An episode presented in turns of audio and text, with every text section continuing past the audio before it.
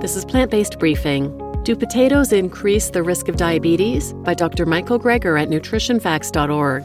And I'm your host, Marian Erickson, and I'm a voiceover artist by trade. You can hear my demos at plantpoweredvo.com or marianvo.com. And this podcast is my passion project. It's my form of advocacy for the animals, for the environment, for human health, for public health, all the reasons there are to be vegan. You can find podcast information and reasons to be vegan at plantbasedbriefing.com. And I wanted to share a podcast review I received that just made my day. It's from Karen DeMars from the United States, and it's titled A Plethora of Plant Power Packed in 10 Minutes. Marian Erickson is a wonderful researcher scanning all of the best science based, plant based blogs, the most credible MDs in the space, and the full range of vegan activists tackling everything from animal rights to human trafficking connected to fish harvesting. I've been a voracious vegan seeking all of the knowledge I can since I went plant based in 2019. Marian always introduces new concepts to me. As an environmental and compassionate vegan, I lament having to buy cat food with animal parts. I'm thrilled to know that just like in humans, it's the nutrition and not the animal parts. I've always known that pet food would be even worse than what they put in sausage. I now have vegan cat food on order. Thank you, Marian.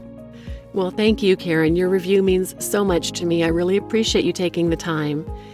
And Today's article is from nutritionfacts.org, founded by Dr. Michael Greger.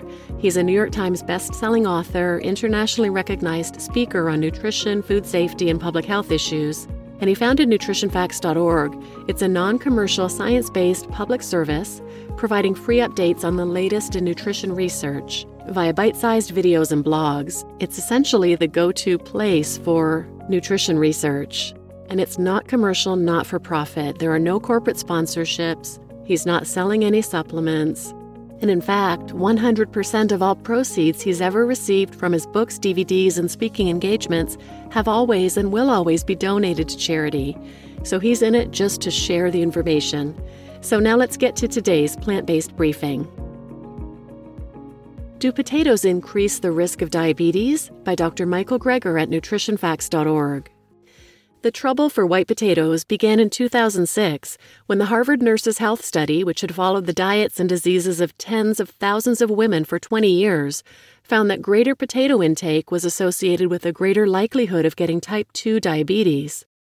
Okay, but wait. Of the hundred or so pounds of potatoes Americans eat every year, most are in the deep fried form of potato chips or french fries. What happened when they looked specifically at mashed or baked potatoes? They found the same link with diabetes.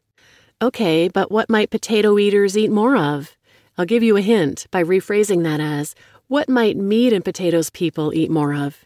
Indeed, people who ate more potatoes ate more meat, and we know that animal protein on its own is associated with increased diabetes risk. But the researchers tried to statistically adjust for that and still found increased risk with potatoes. Well, what do people put on baked and mashed potatoes? Butter and sour cream. Again, the researchers tried to adjust for other dietary factors like these, as well as effectively looking at the ratio between plant and animal fats and whether potato eaters drank more soda or maybe skimped on other vegetables. And still, there seemed to be this potato diabetes association. Okay, but that was just one study. By 2015, Harvard researchers had also looked into other cohorts, including the all male health professionals follow up study, to complement the all female nurses studies and they continued to find a small increased diabetes risk associated with baked, boiled, or mashed potatoes, though French fries do indeed appear nearly five times worse. The authors concluded that potatoes are considered to be a healthful vegetable in dietary guidelines. However, the current findings cast serious doubts on that classification. Walt Willett, the chair of Harvard's nutrition department at the time, went a step further, suggesting potatoes should be siloed up there with candy. A meta analysis of potato consumption and risk of type 2 diabetes published in 2018 combined all six of the prospective studies that have been done to date, and they found about a 20% increase in diabetes risk associated with each serving of potatoes a day, concluding long term high consumption of potato may be strongly associated with increased risk of diabetes. But again, the great majority of this potato consumption was fried, and we know there are all sorts of nasty things like advanced glycation end products in deep fried foods. the researchers weren't able to assess French fries versus non fried potatoes. Even just three servings of fries a week is associated with nearly 20% greater risk of type 2 diabetes, whereas there was only a tiny associated risk with potatoes in general, and that included the fries mixed in.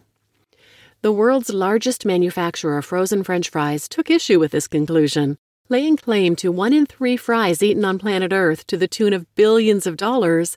They have the money to fund reviews to cast doubt on the science, but they do have an actual point. Observational studies can never prove cause and effect, and maybe potato consumption, even baked potato consumption, may just be a marker for an unhealthy diet in general.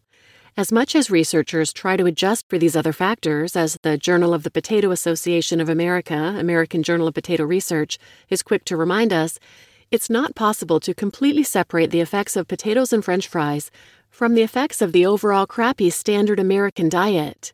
If only there was a country where potato consumption was associated with a healthy diet.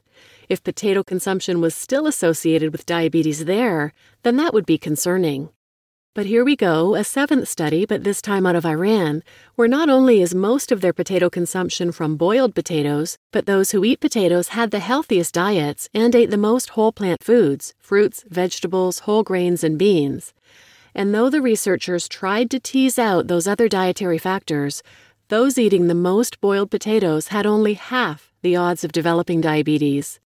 This supports the notion that it may be hard to completely separate out just the potatoes.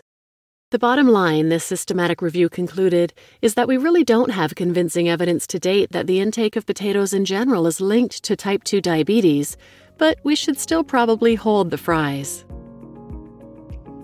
You just listened to Do Potatoes Increase the Risk of Diabetes by Dr. Michael Greger at nutritionfacts.org.